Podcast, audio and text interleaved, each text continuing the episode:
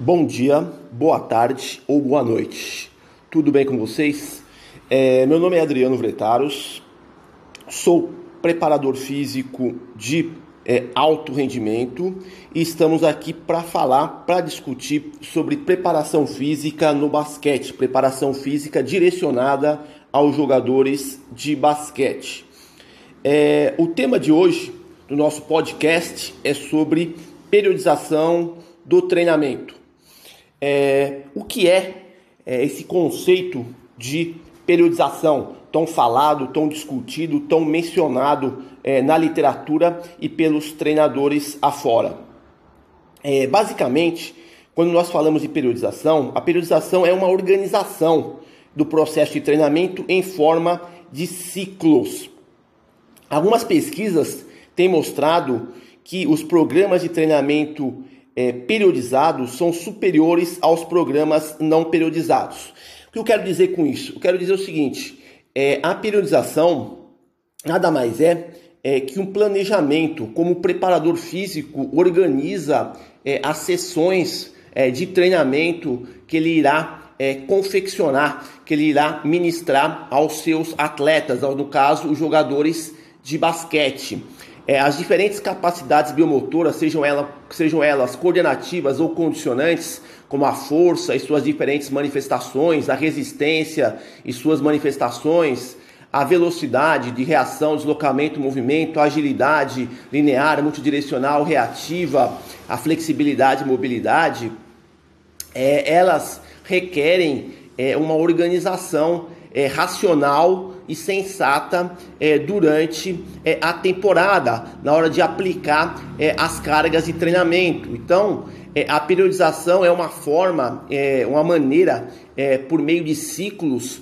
de poder montar o seu programa de treinamento, estruturar melhor o seu programa de treinamento para que o jogador de basquete, durante a temporada consiga é, apresentar é, os seus picos de desempenho na, na forma física é, em momentos apropriados é, da competição ou das competições no qual é, a equipe de basquete está é, competindo. Então, o que a gente pode dizer com isso acerca da periodização é que tem algumas pesquisas na literatura científica dizendo que as intervenções de treinamento é, de forma organizada, planejada, produzem resultados superiores é, na aptidão física é, dos atletas, no caso jogadores de basquete, do que regimes de exercícios não estruturados. Então é totalmente elaborar uma sequência, uma organização, a forma, quais métodos, quais meios e métodos você vai empregar para cada é, capacidade biomotora e em que, em que momento essas capacidades biomotoras serão exercitadas mais ou menos.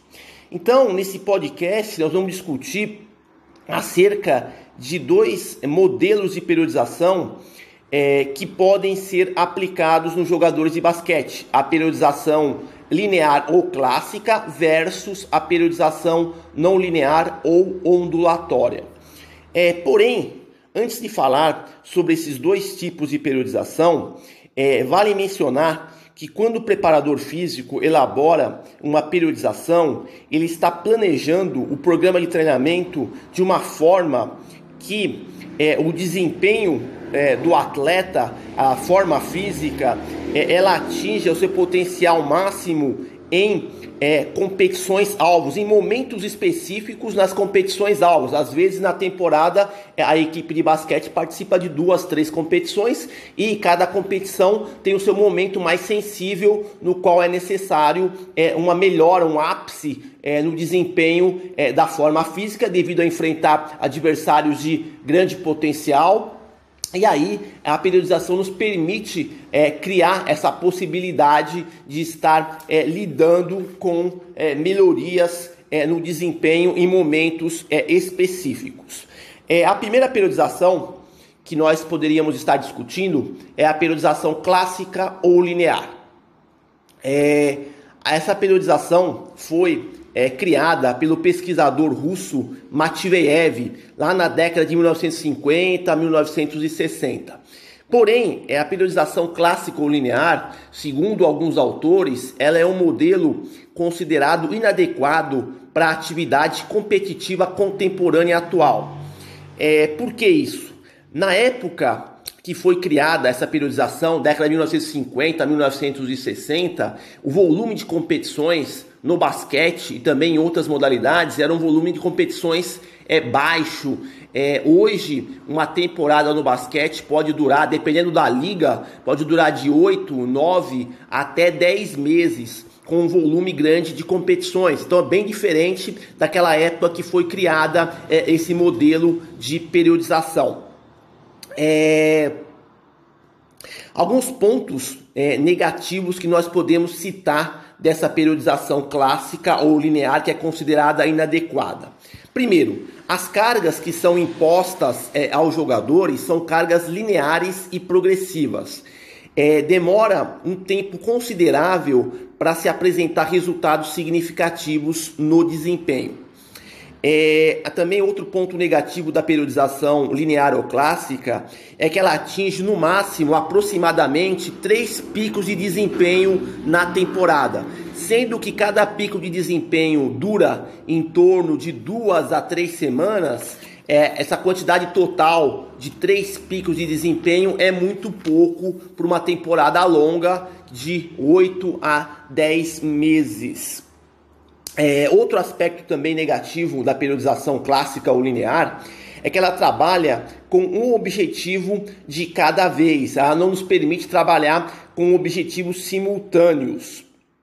É, ela também, a periodização clássica, ela não prioriza a manutenção da forma física, ela apenas busca atingir esses picos de desempenho, o que também não é tão interessante assim, porque em momentos da temporada você precisa ter uma manutenção da forma física, não somente a querer atingir esses picos, precisa ter uma, um período de manutenção, porque a forma física não é fácil de lidar, de manusear como se pensa, então é necessário às vezes alguns períodos de manutenção da forma física e não muito pelo contrário, essa periodização linear ou clássica está sempre buscando atingir esses picos, o que não é tão interessante assim, no momento, pelo menos na, nos momentos da, né, no, momento, atual do, do volume alto de competições que os atletas são submetidos. É, relatos da literatura apontam que esse modelo de periodização, chamado de linear ou clássica, ela pode ser utilizada e é utilizada em jogadores de basquete formativos, conhecidos como jogadores de basquete das categorias é, de base. Por que se adequa melhor para esses jogadores formativos ou categorias de base?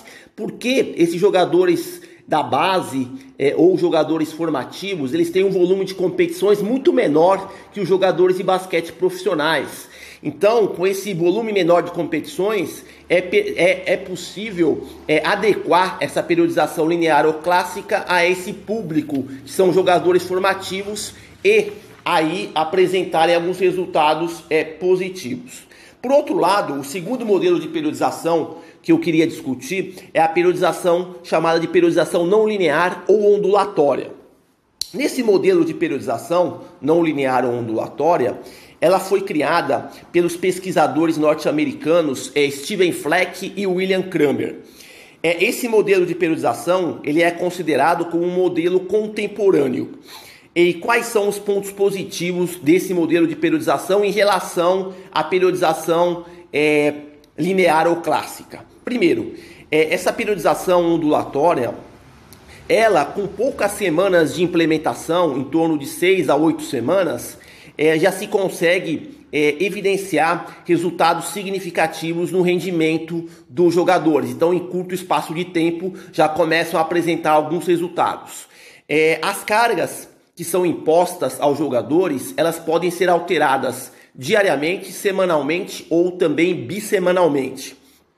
É, esse modelo de periodização ele é um modelo flexível. Se ocorrer algum erro metodológico durante uma sessão de treinamento ou até durante o microciclo e precisar é, se adaptar a uma série de alterações, esse, esse modelo de periodização, por ser flexível, ele permite uma rápida adaptabilidade. É, ele é de fácil é, manipulação. É, outra questão também na periodização ondulatória é que esse modelo ele permite atingir é, vários picos de desempenho durante a temporada, o que é interessante para um esporte coletivo como o basquete, principalmente o basquete profissional, é, no qual o volume de competições é elevado. É, outras questões, outra questão é que é, a periodização ondulatória ela permite é, desenvolver vários objetivos de treinamento simultaneamente, muito melhor do que a periodização é, linear ou clássica, que fica restrito a um objetivo por vez.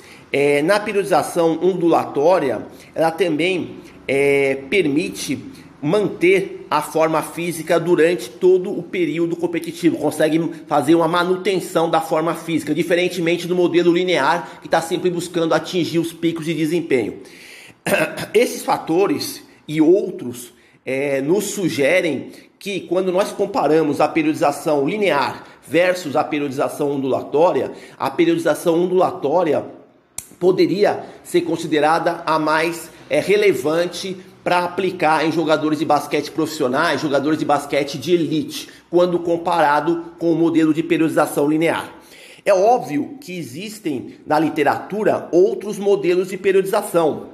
A periodização em blocos do professor é, Verkhochansky, a periodização conjugada do professor Issurin, é, a periodização é, pendular do professor Tiene, a periodização em forma de sinos estruturais do professor cubano Armando Forteza de la Rosa, a periodização reversa do professor Arroio Toledo e outros modelos de periodização que a literatura reporta e que, se você achar interessante é, adequar esses modelos à sua equipe de basquete, você pode aplicá-los. Eu somente discuti dois modelos: o modelo de periodização linear ou clássico versus a periodização é, não linear ou ondulatória. Dois modelos bem conhecidos. O linear ou clássico é o modelo é, mais antigo e conservador é, e o modelo ondulatório, que é o modelo contemporâneo, correto?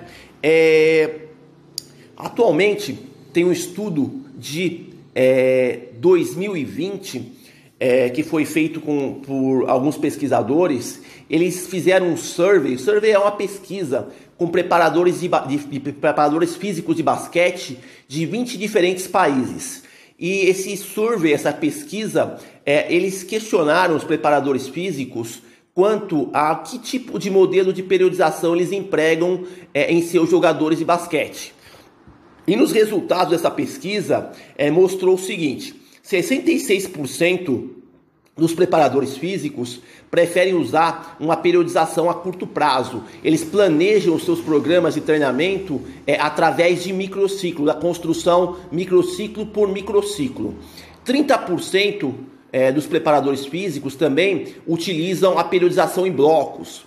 16% dos preparadores físicos preferem utilizar a periodização clássica, clássica ou linear que eu mencionei.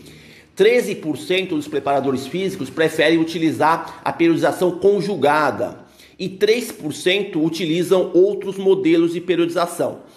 Então, 66, o maior, o maior percentual, 66,7% dos preparadores físicos de, é, de, basquete de 20 países preferem utilizar a periodização a curto prazo, é construir a periodização microciclo por microciclo. O que significa isso? Significa que, ao contrário de outros modelos de periodização que planejam a temporada já com meses de antecedência, é, muitos preparadores físicos ou é, devido ao pouco tempo para montar, para elaborar, para confeccionar uma periodização, é, estão negligenciando uma periodização é, anali a, já analisando a longo prazo, médio e longo prazo, estão preferindo montar a estrutura do micro, do, da periodização de microciclo para microciclo, de semana a microciclo é semana, significa semana, por semana por semana, semana após semana. Isso pode ser é positivo por um lado, mas também pode ter o seu lado negativo. Essa questão de periodizar microciclo por microciclo é, não é, observa questões a médio e longo prazo que poderiam ser determinantes. É, pelo menos esse é o resultado é, da pesquisa com 20 prepara com preparadores físicos de 20 diferentes países. É, o que a gente pode dizer em relação é, as, aos modelos de periodização, é, independentemente do modelo de periodização que você venha é, a utilizar, eu somente questionei dois modelos, o clássico versus o ondulatório. É, a periodização que eu mencionei, a ondulante, ondulatória, ondulante, é, ela consegue apresentar rendimentos é, nos jogadores de basquete através de pouco tempo. Então, seis a oito semanas já começa a se apresentar alguns resultados significativos é, na performance. Também esse modelo de periodização ondulante, como ele varia as cargas diariamente, semanalmente e bissemanalmente, ele também é bem interessante é, e variado para os jogadores de basquete.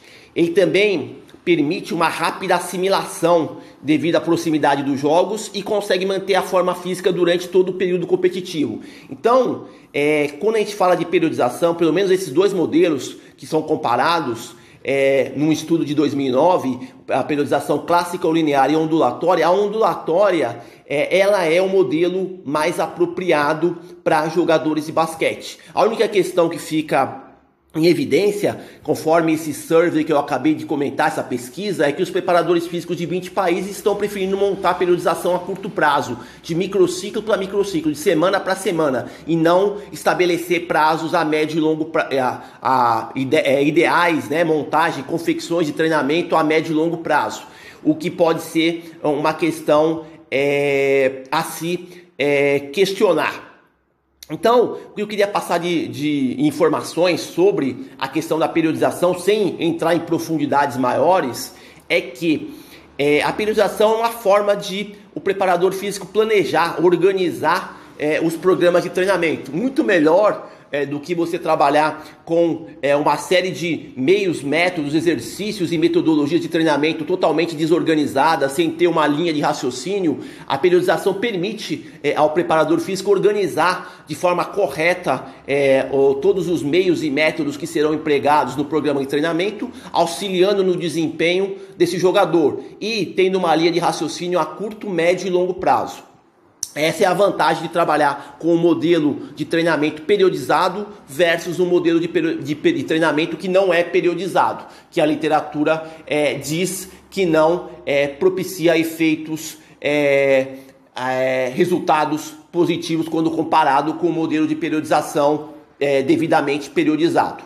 Então, o que eu queria passar é, de informações para vocês acerca de periodização basicamente é isso: é curto e direto. Espero que vocês tenham é, tido é, com isso alguma visão é, um pouco melhorada acerca do que vocês já ouviram falar sobre periodização. Agradeço pela atenção, é, um forte abraço e até a próxima.